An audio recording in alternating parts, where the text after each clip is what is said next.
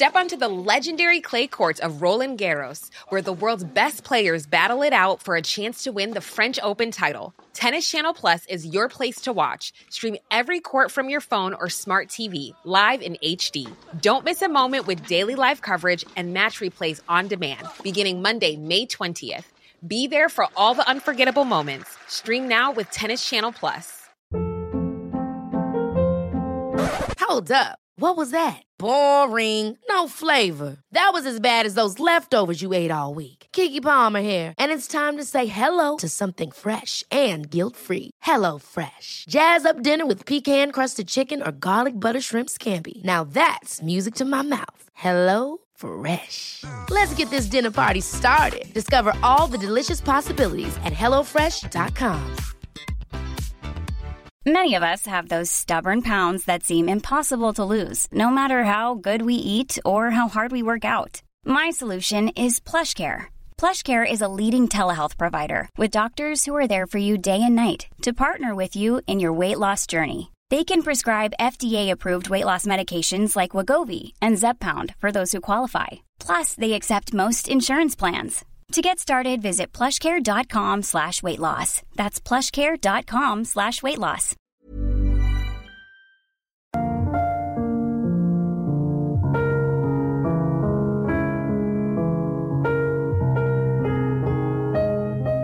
Lettura della Bibbia. Ciclo di conferenze su I libri dei re tenute al Centro Culturale San Fedele di Milano nel mese di novembre-dicembre 1993 da Monsignor Gianfranco Rabasi, docente di Sacra Scrittura alla Facoltà Teologica dell'Italia Settentrionale. Terza conversazione, sabato 4 dicembre. Elia ed Eliseo, profeti. Primo libro dei Re, capitolo 17. Secondo libro dei Re, capitolo 8.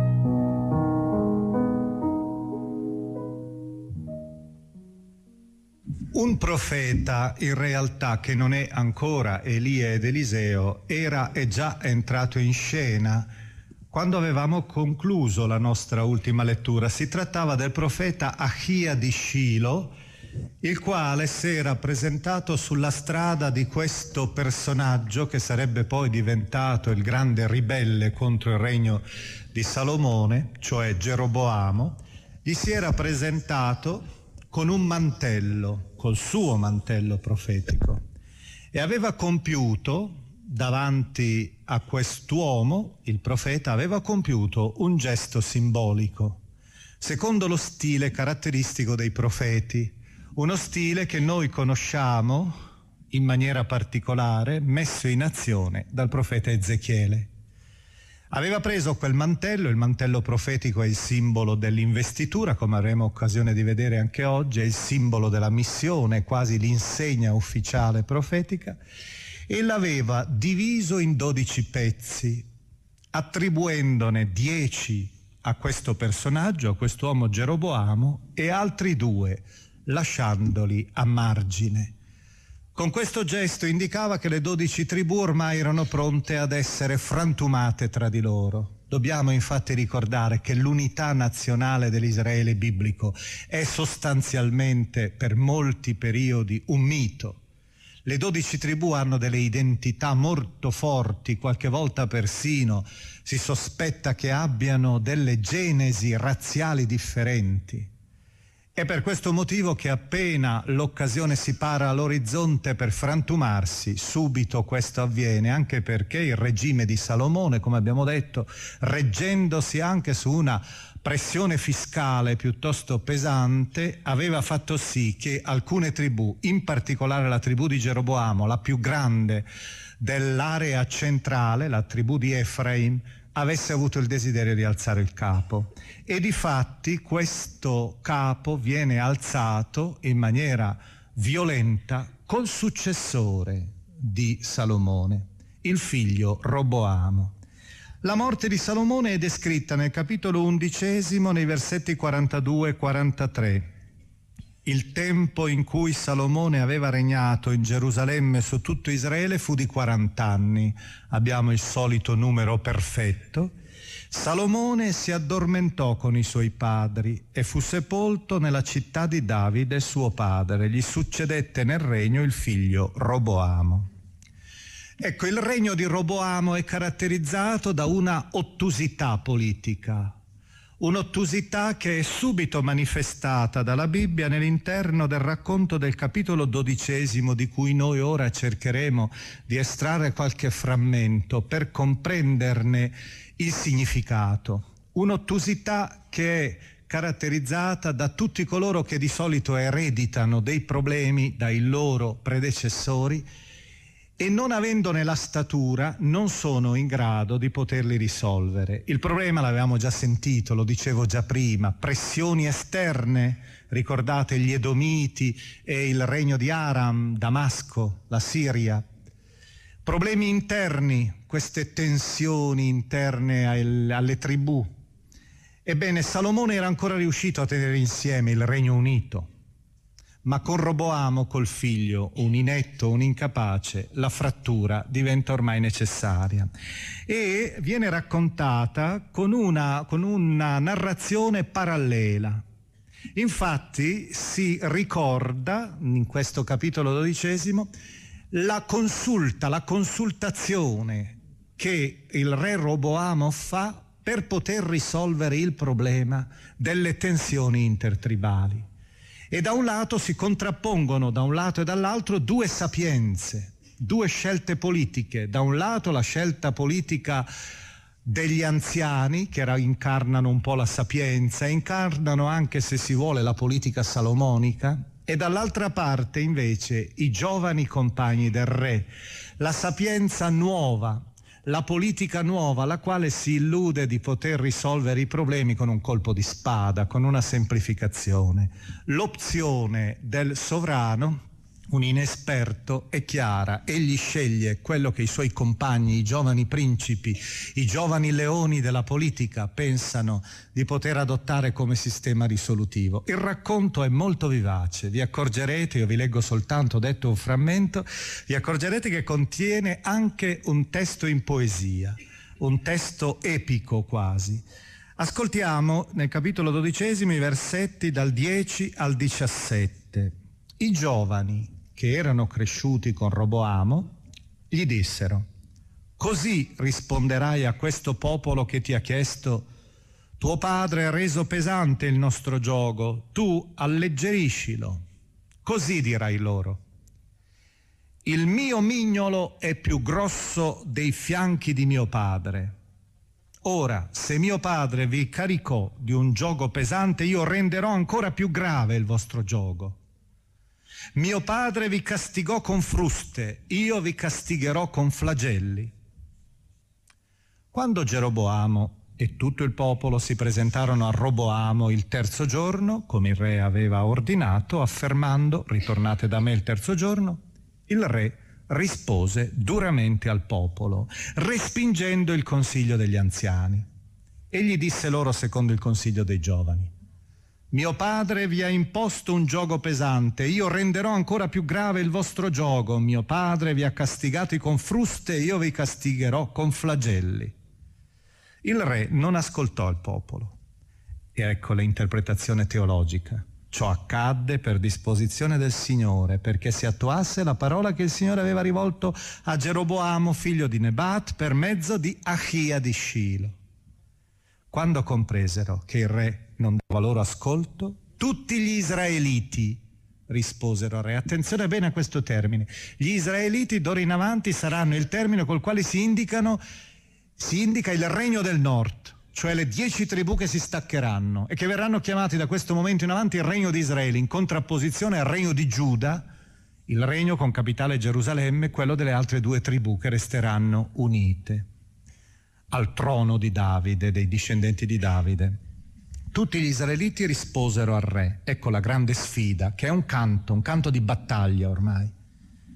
Che parte mai abbiamo noi con Davide? Non abbiamo eredità con il figlio di Jesse. il padre di Davide, yes, vedete, con disprezzo quasi. Non abbiamo noi l'eredità con un figlio di un qualsiasi pastore. Alle tue tende, o oh Israele, ora pensa alla tua casa, Davide. E Israele andò alle sue tende. Sugli israeliti che abitavano nelle città di Giuda regnò Roboamo. Gli ebrei quindi sono staccati, gli israeliti del nord e quegli israeliti del sud che ormai diventeranno gli abitanti del regno di Giuda. Lo scisma è compiuto. Vedete, la delegazione degli, delle tribù settentrionali, centro-settentrionali, diretta questa delegazione da Geroboamo, ha questa risposta aspra, negativa da parte di Roboamo, il figlio di Salomone. Si chiude perciò l'epoca del Regno Unito. Il Regno del Nord comincerà la sua avventura. Da questo momento in avanti la lettura del libro dei re prosegue sempre su questi due binari. Da un lato sono, c'è la sequenza dei sovrani di Giuda, di Gerusalemme, e dall'altra parte c'è la sequenza dei sovrani del regno settentrionale. Il regno settentrionale subito si caratterizza da un elemento che viene considerato dal narratore il peccato originale, per cui il giudizio sarà sempre negativo nei confronti del regno di Israele o del nord. Infatti, sempre nello stesso capitolo leggiamo nei versetti 28-31 Consigliatosi, il re Geroboamo preparò due vitelli d'oro e disse al popolo, siete andati già troppo a Gerusalemme. Ecco Israele il tuo Dio che ti ha fatto uscire dal paese d'Egitto. Collocò un vitello a Betel e l'altro lo pose in Dan. Questo fatto portò al peccato il popolo infatti andava sino a Dan per prostrarsi davanti a uno di quelli. Egli edificò templi sulle alture e costituì sacerdoti presi qua e là dal popolo, i quali non erano discendenti di Levi. Voi capite che questa scelta di politica religiosa è obbligata, perché egli deve distinguersi dal regno meridionale. Se io continuo ancora a conservare lo yavismo puro, i miei cittadini, i cittadini del regno del nord, si trasferiscono nel regno del sud durante i pellegrinaggi, hanno continuamente lo sguardo rivolto verso Gerusalemme. Io devo dare un altro culto, possibilmente un culto che sia più piacevole.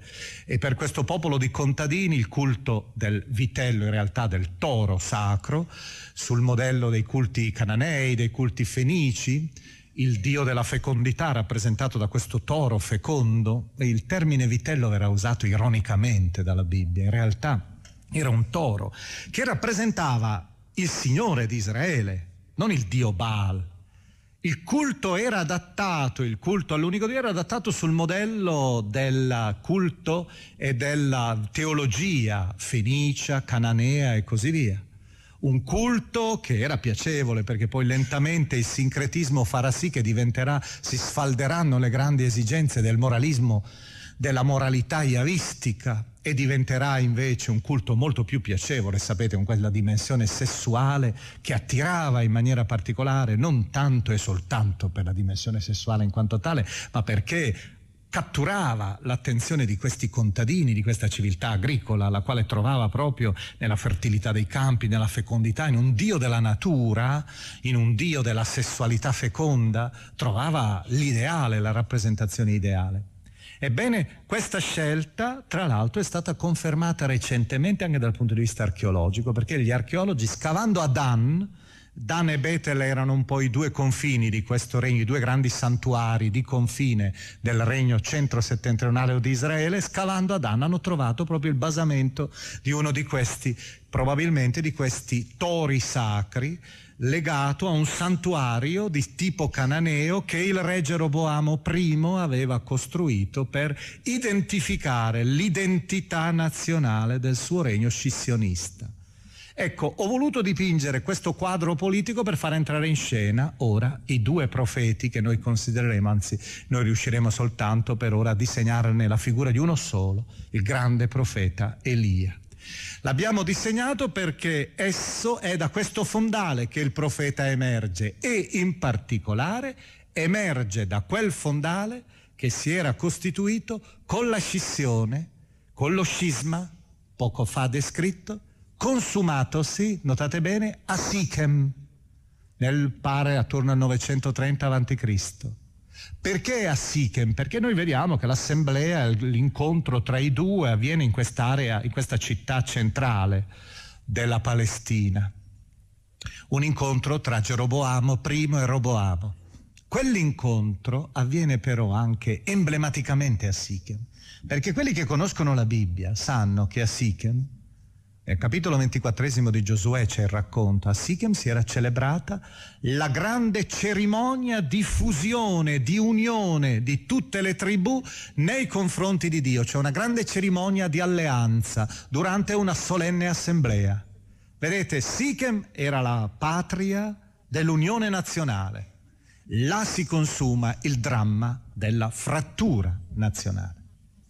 Ecco, nel Regno del Nord, incastonato nel Regno del Nord, nel Regno naturalmente non è più Geroboamo, II, eh, Geroboamo I a regnare, ma ormai è un altro, un altro sovrano a regnare. Si tratta, e lo incontreremo più avanti, del re Acab, il quale aveva sposato una principessa fenicia di Tiro di nome Jezabele. Ebbene, in quell'occasione, con quel fondale che, da quel fondale che emerge la figura di Elia. Il racconto, la biografia di Elia, sulla biografia di Elia abbiamo già parlato. Noi ora seguiremo questo ciclo che ho detto qualche volta è molto simile alla agiografia, cioè i racconti delle vite dei santi, con quei fioretti, con quei racconti che hanno prima di tutto lo scopo di esaltare la spiritualità del personaggio più che non la sua biografia storica. E eh, subito eh, vorrei leggervi l'inizio di questo ciclo dedicato a Elia. Vorrei leggervi la prima riga perché è estremamente significativa per rappresentare il ritratto di colui che sarà il primo profeta in senso stretto che entra sulla scena di Israele. Il profeta, di fatti, veniva chiamato in ebraico Navi, un termine che probabilmente sulla base di paralleli col mondo accadico significa mesopotamico, significa il messaggero, l'inviato per eccellenza. Ecco come entra in scena. Capitolo 17, versetto primo. Elia il Tisbita, uno degli abitanti di Galaad, disse ad Acab, per la vita del Signore Dio di Israele, alla cui presenza io sto, e poi annuncerà una siccità. Notate una cosa, di Elia non si dice nulla della sua biografia precedente, né padre né madre. Il profeta è un carismatico, del sacerdote e del re io devo dire che è il padre e la madre per la sua legittimazione, altrimenti non è valida la sua nomina. Il sacerdozio era ereditario in Israele come evidentemente la successione dinastica. Il profeta no. Entra in scena con che cosa? Solo con la sua parola. Elia di Tisbe, tra l'altro della Transgiordania, Galaad era una regione che si trovava al di là del Giordano, nell'attuale Giordania settentrionale. Disse ad Acab, disse, la parola è nient'altro. E questa figura emerge, emerge solennemente. Elia, dobbiamo dire, è una delle grandi figure, delle grandi presenze nell'interno della storia dell'umanità. Io vorrei adesso soltanto farne, farlo balenare per un momento molto velocemente convocando testimonianze diversissime, ne potrei moltiplicare all'infinito. Pensate che ci sono per esempio dal punto di vista musicale, purtroppo non riusciamo più a fare queste intersezioni di tipo musicale anche per ragioni di tempo, questi sono due libri interi da leggere, sarebbe bellissimo in questo momento riuscire ad ascoltare qualche brano di quello stupendo oratorio di Mendelssohn Bartholdi, l'Elias, che, Elia, che Mendelssohn ha composto nel 1846. Ho avuto la fortuna, penso forse anche qualcheduno di voi, qualche, un paio di mesi fa, di ascoltarlo eh, diretto da Gianandrea Gavazzeni e di averlo anche presentato con lui, con questo maestro anziano che però ha una finezza interpretativa. È stata anche l'occasione per avere con lui un incontro e poi un'amicizia anche molto intensa proprio anche sul rapporto tra Bibbia e musica e quel testo di Mendelssohn che è costruito solo sulle parole della Bibbia. solo su testi biblici, citando anche salmi, naturalmente altri elementi, e che è veramente di una trasparenza straordinaria, potrebbe essere quasi il tappeto musicale che accompagna la lettura, quando voi farete il necessario tappeto musicale per accompagnare la lettura di questi capitoli molto suggestivi. Ma c'è una vera e propria collezione di oratori dal Settecento all'Ottocento, alla fine del Seicento all'Ottocento, dedicati alla figura di, di Elia ma soprattutto vorrei ricordarvi, andando nell'antichità, la Bibbia stessa che parla di Elia. Andate a scegliere poi voi, a cercare nella vostra Bibbia il capitolo 48 del libro del Siracide, quando avrete tempo, il ritratto di Elia, uno dei più bei ritratti che siano stati fatti que- di questo profeta, fatti dal Siracide, un sapiente vissuto, sapiente biblico vissuto nel secondo secolo a.C. Io vi voglio leggere solo capitolo 48, versetti 1-16, ho detto, vi voglio leggere solo l'inizio. Sorse Elia, profeta, simile al fuoco, la sua parola bruciava come fiaccola è un'immagine stupenda per rappresentare la caratteristica centrale del profeta, la sua carta d'identità, una parola che brucia come il fuoco, come una fiaccola. E anche l'ultimo dei profeti, diciamo, nella raccolta che noi di solito abbiamo, non è l'ultimo forse cronologicamente parlando, il profeta Malachia e quindi nelle nostre Bibbie cattoliche, cristiane, le ultime righe dell'Antico Testamento finiscono con l'incombere della figura di Elia, il quale ha quasi idealmente l'indice puntato per indicare il Messia. Non per nulla queste pagine saranno applicate nel Nuovo Testamento al Battista, il precursore del Cristo. Malachia, capitolo 3, versetti 23 e 24. Ecco, io invierò il profeta Elia prima che giunga il giorno grande e terribile del Signore perché converte il cuore dei padri verso i figli e il cuore dei figli verso i padri, così che io venendo non colpisca il paese con lo sterminio. Questa figura solenne, vedete, del profeta che arriva per annunciare l'era messianica e in pratica anche il sigillo un po' a tutto l'Antico Testamento.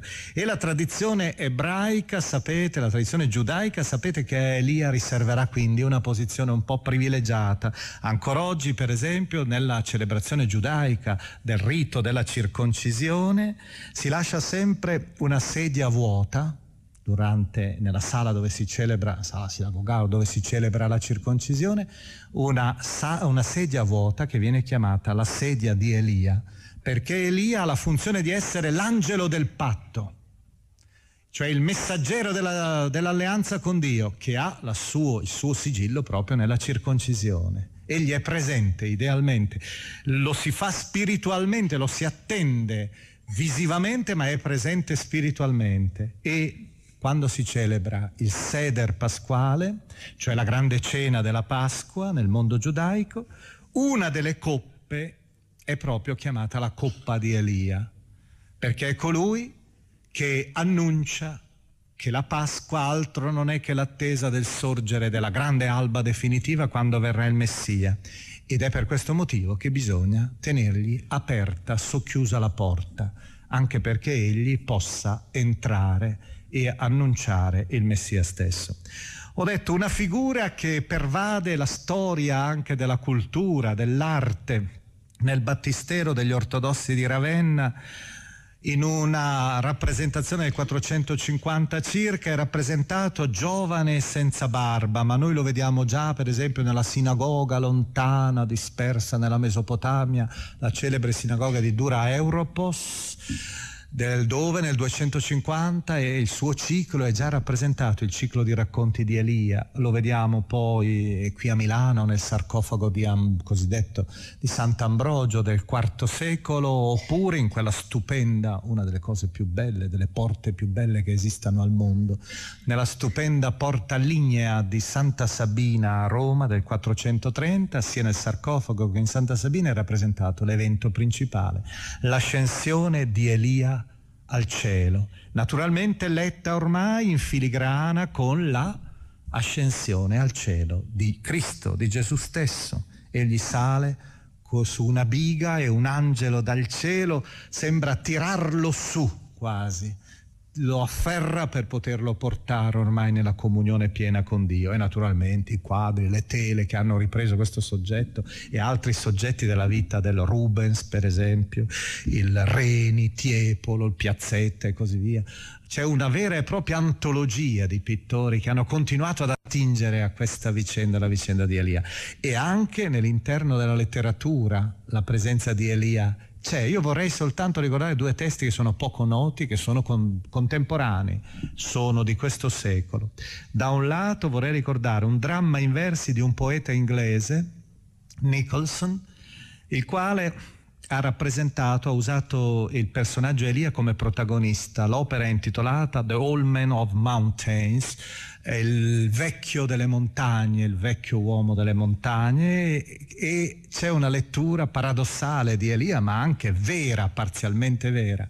Ricordiamo la lotta per la giustizia. Elia diventa una specie di rivoluzionario che difende la classe lavoratrice, di fatti conculcata dalla prevaricazione del potere e il racconto di Nabot, vedremo, va in questa linea, ma il profeta è molto di più di questo, di un semplice rivoluzionario. E dall'altra parte abbiamo allora all'eccesso opposto questo ideale pendolo che oscilla, vedete, rappresentando un po' tutte le figure, tutte le immagini che il profeta raccoglie in sé. Abbiamo invece il testo, il dramma mistico di Martin Buber, famoso filosofo anche, mistico, personalista, eh, giudaico, il quale, eh, ebreo, il quale nel 1963 ha composto questo dramma intitolato Elia, in cui Elia è rappresentato soprattutto nella sua morte, o meglio, egli muore senza morire, perché entra, approda all'eternità, avvolto dal fuoco, dalla luce di Dio, diventando per l'umanità messaggero dell'Eterno, come si dice. Ecco, vediamo ora, lasciamo però la parola alla Bibbia e cominciamo ad incontrare Elia in una serie di quadri, uno più bello dell'altro, uno più affascinante dell'altro. Io non li posso leggere integralmente, ma d'altronde la bellezza è proprio nel lasciarlo alla lettura personale. O forse se si dovesse fare la lettura bisognerebbe avere veramente una persona che sa leggere tutte le sfumature di questo testo, perché il narratore è incantato lui per primo del soggetto. La, l'elemento curioso, ve ne accorgerete anche voi, tutte le volte che si parla di Elia, questo narratore, che probabilmente usa delle fonti, fonti preesistenti, lascia perdere il suo stile normale, che è uno stile freddo, lo stile, stile analistico, perché prima racconta vicende di re, vicende di principi, vicende politiche, raccontate anche abbastanza freddamente. Qui invece si lascia veramente incantare dalla narrazione a fioretto si lascia veramente affascinare da questo personaggio ed è subito affascinato agli inizi, nel capitolo diciottesimo, dove avete la celebre ordalia del Carmelo. Ecco, immaginate questa punta di smeraldo verde che entra nel Mediterraneo, il Carmelo è affascinante, quelli che salgono ancora oggi, è vero che ai piedi vedono una brutta, moderna città come quella di Haifa, ma, di Haifa, ma sopra, sopra c'è ancora intatto in quel santuario della Madonna del Carmelo, appunto, dove c'è la grotta di Elia, eh, lassù c'è ancora intatto tutto lo splendore del paesaggio che la Bibbia ha sempre cantato. Quando si deve dire che avviene una disgrazia, anzi, che il Signore giudica ormai in maniera irreversibile, si dice, è inaridita anche la cima del Carmelo. Carmelo sempre verde, che diventa giallo, si intristisce, si avvizzisce. Ebbene, questo capo, capo stupendo che è la vetta del Carmelo, è protagonista di questo, questa sfida. La sapete tutti. È quella sfida che lui solo, solitario, il profeta, scaglia contro i sacerdoti di Baal, ovvero sia questo culto, prima ho detto, iavistico, intriso di forme paganeggianti. Ma quando è arrivata al trono, la regina Jezabele, la moglie del re Acab allora regnante, la quale era una donna di estrema abilità anche politica, ma soprattutto aveva portato tutto lo splendore del suo regno. Era un matrimonio anche sicuramente di interesse, un'alleanza politica di grande rilievo per il regno del nord.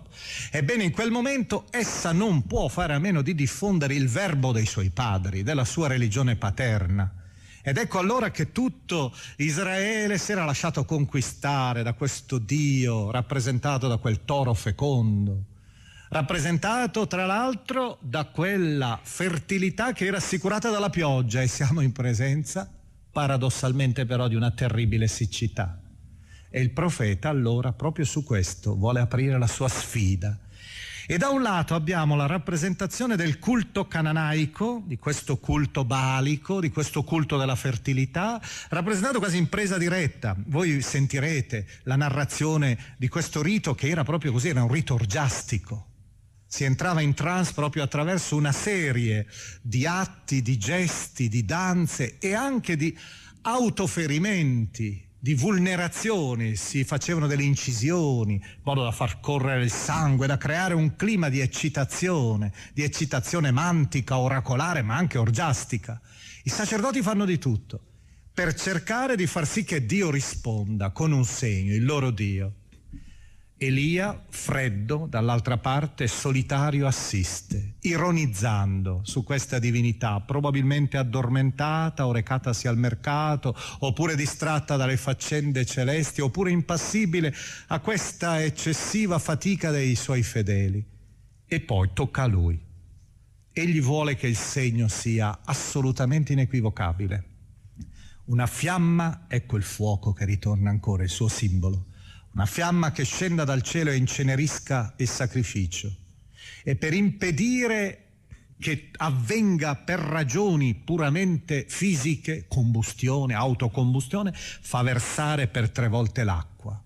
E poi, senza compiere nessun gesto rituale, ma solo con la preghiera e solo con la parola, ecco il grande miracolo, il grande segno.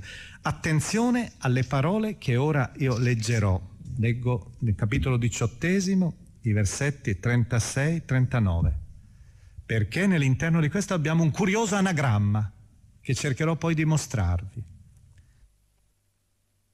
Al momento dell'offerta si avvicinò il profeta Elia e disse, Signore, Dio di Abramo, di Isacco e di Giacobbe, oggi si sappia che tu sei Dio in Israele, che io sono tuo servo e che ho fatto tutte queste cose per tuo comando. Rispondimi, Signore, rispondimi, e questo popolo sappia che tu sei il Signore Dio e che converti il loro cuore. Una preghiera essenziale, squisitamente teologica. Cadde il fuoco del Signore, il fulmine, simbolo e consumò l'olocausto, la legna, le pietre, la cenere, prosciugando anche l'acqua del canaletto. A tal vista tutti si prostrarono a terra ed esclamarono, attenzione, questo coro di tutto Israele per un Even on a budget, quality is non-negotiable. That's why Quince is the place to score high-end essentials at 50 to 80% less than similar brands. Get your hands on buttery soft cashmere sweaters from just 60 bucks, Italian leather jackets, and so much more. And the best part about Quince, they exclusively partner with factories committed to safe, ethical, and responsible manufacturing. Elevate your style without the elevated price tag with Quince. Go to quince.com slash upgrade for free shipping and 365-day returns. Ever catch yourself eating the same flavorless dinner three days in a row? Dreaming of something better? Well, HelloFresh is your guilt-free dream come true, baby. It's me, Kiki Palmer. Let's wake up those taste buds with hot, juicy pecan-crusted chicken or garlic butter shrimp scampi. Mm. Hello Fresh. Stop dreaming of all the delicious possibilities and dig in at HelloFresh.com. Let's get this dinner party started.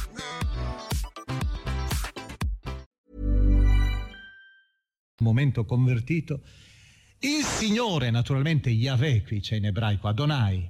Il Signore è Dio. Il Signore è Dio. E qui naturalmente c'è un elemento che non riusciamo a capire nella traduzione, ma è un ammiccamento al nome di Elia. Perché in ebraico Elia, Eliyahu, significa semplicemente questo. Solo Yahweh è Dio. Dio è Yahweh. E quindi in quel momento acclamano al profeta e acclamano al suo a colui che lo invia, al suo Signore e Re. Ma naturalmente la storia di Elia conosce un secondo quadro amaro. La regina Jezabele proprio per il, lo zelo che questo profeta ha dimostrato strappandogli i fedeli e soprattutto per la strage santa che lui fa subito dopo, non dimentichiamo che Elia è un profeta della potenza di Dio, della grandezza di Dio, della trascendenza giudiziaria di Dio. E quindi conosce un Dio fuoco, un Dio che incendia, un Dio che distrugge, un Dio che condanna il male.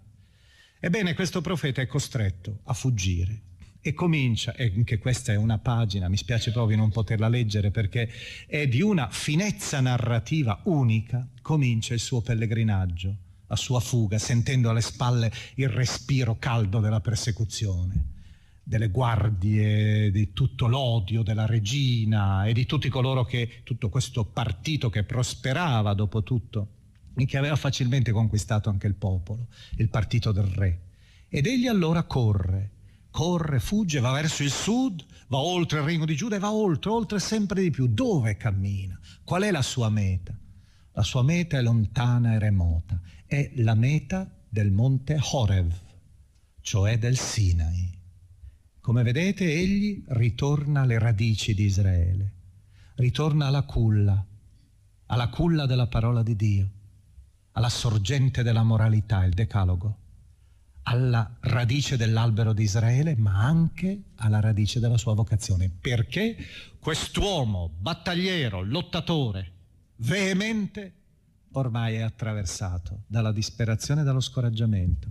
E c'è quella scena che io non leggo, ma che anch'essa è stata spesso rappresentata nella storia dell'arte, quella scena Tiepolo, per esempio, del Palazzo Arcivescovile di Udine, eh, quella scena in cui il profeta ormai si lascia andare, pronto a lasciarsi morire. Il sole, il caldo che lo distrugge, la fame, la sete. Ormai dice, Signore, prendi la mia anima, io non sono migliore dei miei padri. Pronto ormai a lasciarsi morire, si accascia sotto un ginepro. Ed ecco quella scena eh, incantevole del risveglio ancora annebbiato per la fame, la sete, ormai questa specie di dimissioni che egli ha dato nei confronti della vita e in, questa, questo sguardo annebbiato egli vede la pietra rovente, una pietra rovente vicino a sé e su quella pietra rovente un pane, il pane dei beduini, la sfoglia dei beduini e dall'altra parte un orcio d'acqua e l'angelo del Signore che idealmente lo alimenta, lo prende per mano e lo fa camminare fino al monte di Dio. Ed è qui che io voglio fermarmi al monte di Dio per ricordarvi quell'incontro, quella celebre teofania, che è la, il rinnovamento della vocazione del profeta. Perché se Dio l'ha fatto risorgere da morte, ormai egli era accasciato, è anche il momento in cui il profeta risorge dalla sua vocazione ormai spenta. Ed ecco quel famoso incontro con Dio. Il profeta attende Dio, lo attende e finalmente Dio gli promette di rendersi presente. Leggiamo, leggo solo alcuni versetti, dall'11 al 13. Gli fu detto, esci e fermati sul monte alla presenza del Signore. Ed ecco, il Signore passò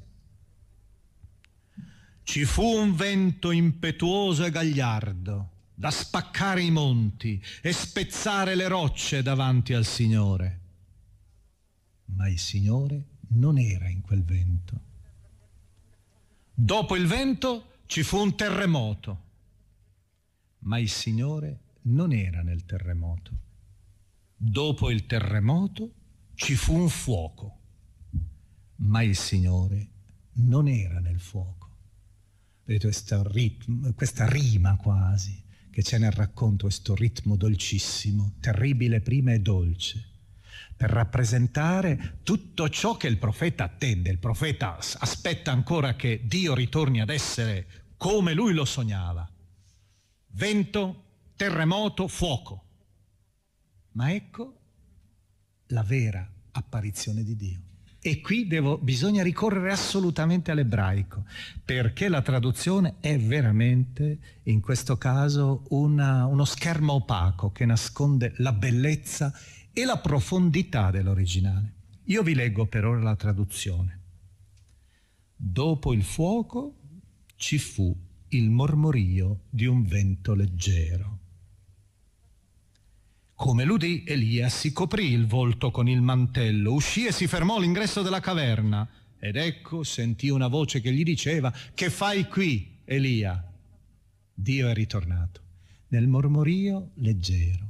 Ma ho detto, non è questo il vero significato dell'originale. L'originale ha Col de mama d'acca, che letteralmente vuol dire, badate bene, una voce sottile di silenzio. Eh, questo vale un capolavoro. Eh?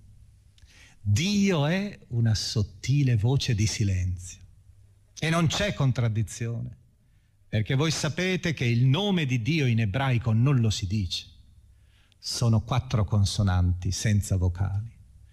Dio è il silenzio bianco, riassunto di tutti i colori riassunto di tutte le voci, riassunto di tutte le parole, come il bianco riassume in sé tutti i colori. E vedete, è una sottile voce, sì, ma è la voce del silenzio. E il profeta comprende che è lì che il Signore si annida, non si annida nella tempesta, non si annida nel grido squarciante e roboante. Dio si annida in questa call de mamà d'acca in questa voce sottile di silenzio e pensiamo che cosa si può ricamare attorno a questa intuizione. La musica suprema, la rivelazione suprema che arriverà e approderà al silenzio supremo, che non è una vasta area oscura, ma invece un'area luminosa in cui tutti i suoni perfetti, tutte le parole si concentrano, si compendiano e si Ebbene, passiamo ad un'altra scena. Una scena che proprio è per contrasto ormai. Il profeta è ritornato ancora combattente però, dopo aver avuto un'esperienza del Dio del silenzio. Ed è un capitolo che io non vi leggo, ma che sempre raccomando a una lettura molto attenta, capitolo celebre, è il ventunesimo del primo libro dei re sempre. E questa è una scena, direi, politica, sociopolitica è la famosa vicenda di Nabot, della vigna di Nabot. Pensiamo che cosa significhi questo racconto, che cosa è stato per i padri della Chiesa. Ambrogio ha scritto un libro intero dedicandolo a questo capitolo, il De Nabute, cioè eh, su Nabot.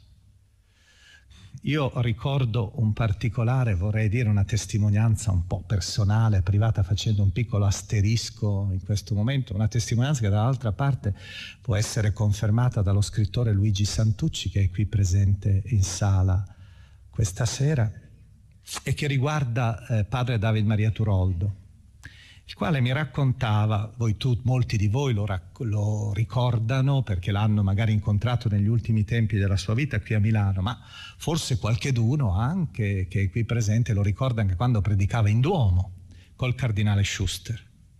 Ebbene, una volta padre Turoldo tenne una predica, mi pare forse prendendo lo spunto dalla parabola del ricco e pulone di Lazo, una predica violentissima, contro la ricchezza ingiusta, contro la sfacciataggine, anche l'arroganza del potere, in un periodo tra l'altro molto difficile allora per altre ragioni.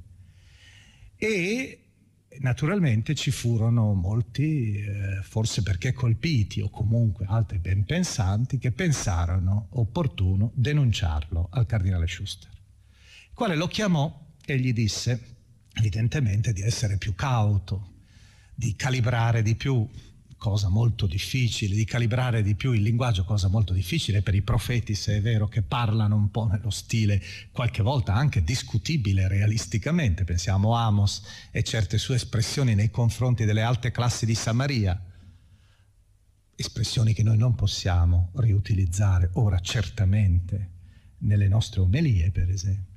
Ebbene, allora Turoldo disse sì, La prossima domenica preparerò scritto il testo e lo leggerò. Lo lesse e purtroppo il testo era peggiore di quello della domenica precedente. E allora questi che ascoltavano eh, ricorsero ancora più sdegnati al cardinale Schuster. E il cardinale Schuster convocò allora padre Davide e gli chiese ragione di questa ostinazione. No? E padre Davide dice, no, ma io l'ho scritto il testo, ora glielo farò ascoltare. E cominciò la lettura delle prime righe. Voi sapete che il cardinale Schuster era un uomo molto colto, soprattutto nella letteratura liturgica, letteratura patristica.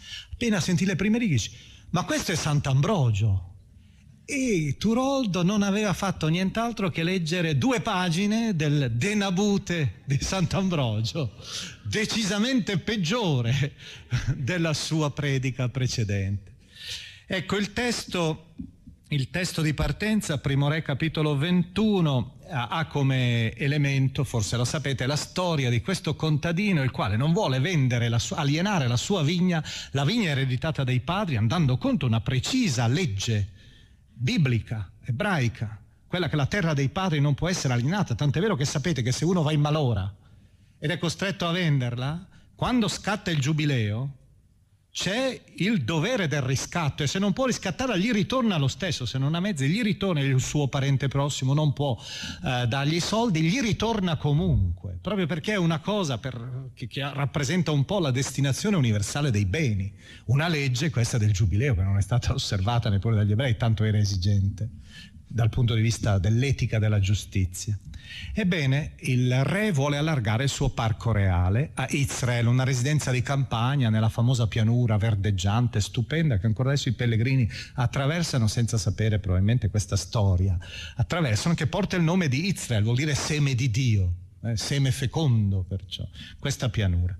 Ebbene, non vuole cedere, con tutto il suo diritto. E allora che cosa fa la regina? La regina, naturalmente Jezabel implacabile, ricorre ad un sistema abbastanza semplice. La prevaricazione del potere non conosce limiti, riesce a, a costringere una giuria di giudici a condannare a morte Nabot dicendo con dei falsi testimoni che egli aveva maledetto il re. Pena capitale era il risultato, la conseguenza necessaria. E così, tranquillamente, lei torna dal re che era crucciato perché un suo suddito gli rifiutava il terreno e dice va, prenditi ormai il pezzo di terra, allarga il tuo parco, io sono riuscita ad ottenerti questo. E naturalmente, come sempre in queste situazioni, c'è il silenzio complice della massa di tutti. L'unico la cui voce nel silenzio complice si leva, l'unico è naturalmente il profeta e il profeta, ecco come entra in scena, e qui sentite ancora tutto lo sdegno del profeta veemente, fuoco, profeta di giustizia. Leggiamo soltanto alcune battute, versetto 17 in avanti. Il Signore disse a Elia il Tisbita, su recati da Acab, re di Israele che abita in Samaria, ecco, è nella vigna di Nabot, ove è sceso a prenderla in possesso. Gli riferirai, Così dice il Signore, hai assassinato e ora usurpi.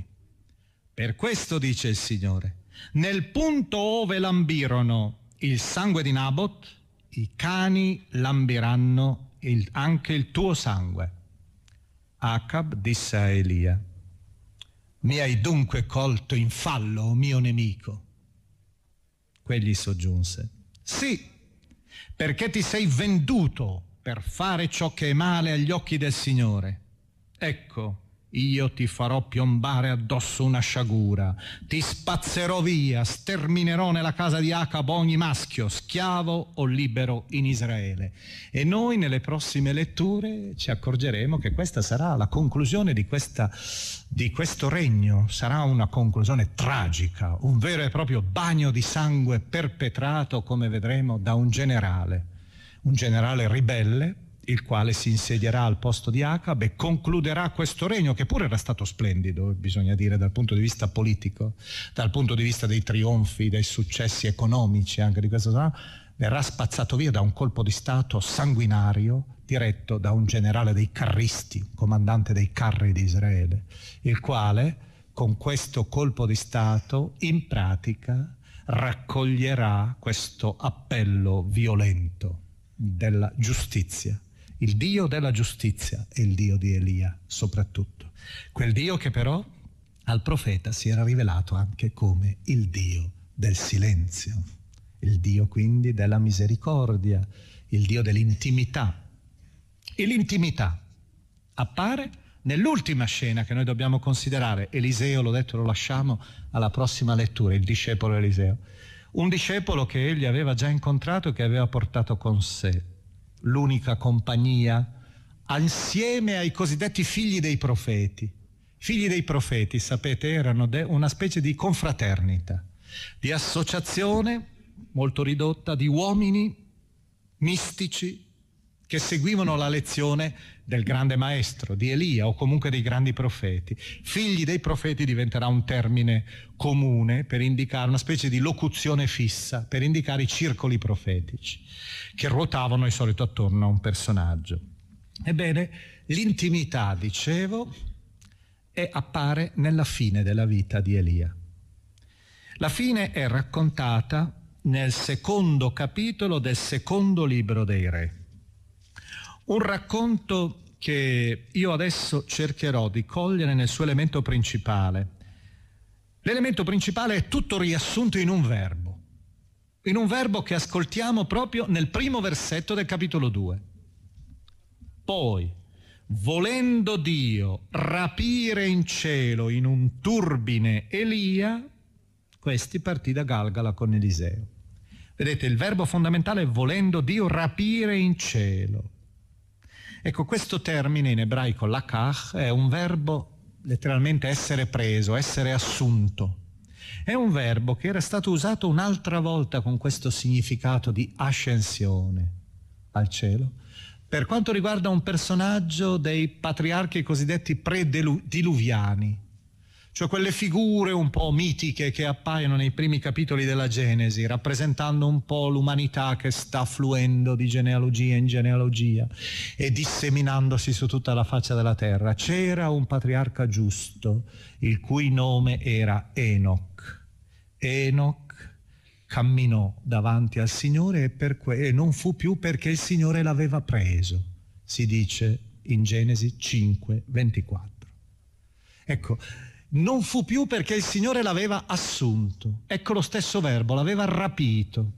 E vedete qui abbiamo la rappresentazione dell'ascensione, dell'assunzione, anche l'ascensione al cielo di Gesù è rappresentato su questo stesso modello, perché si tratta di un'immagine simbolica verticale per indicare il passaggio del giusto da una comunione terrena, una comunione vissuta durante l'esistenza terrena, a una comunione trascendente, oltre la morte. È in pratica l'ingresso dell'uomo, naturalmente l'immagine, e questa è un'immagine, quella dell'ascensione, perché Dio non è sopra, non è sotto, sono immagini sempre spaziali. Il cielo è per eccellenza l'area della trascendenza, l'area dell'eterno, l'area dell'infinito. Vedete, Elia è colui che rappresenta il destino del giusto, il destino del profeta, come Enoch il quale è assunto nel mistero stesso di Dio.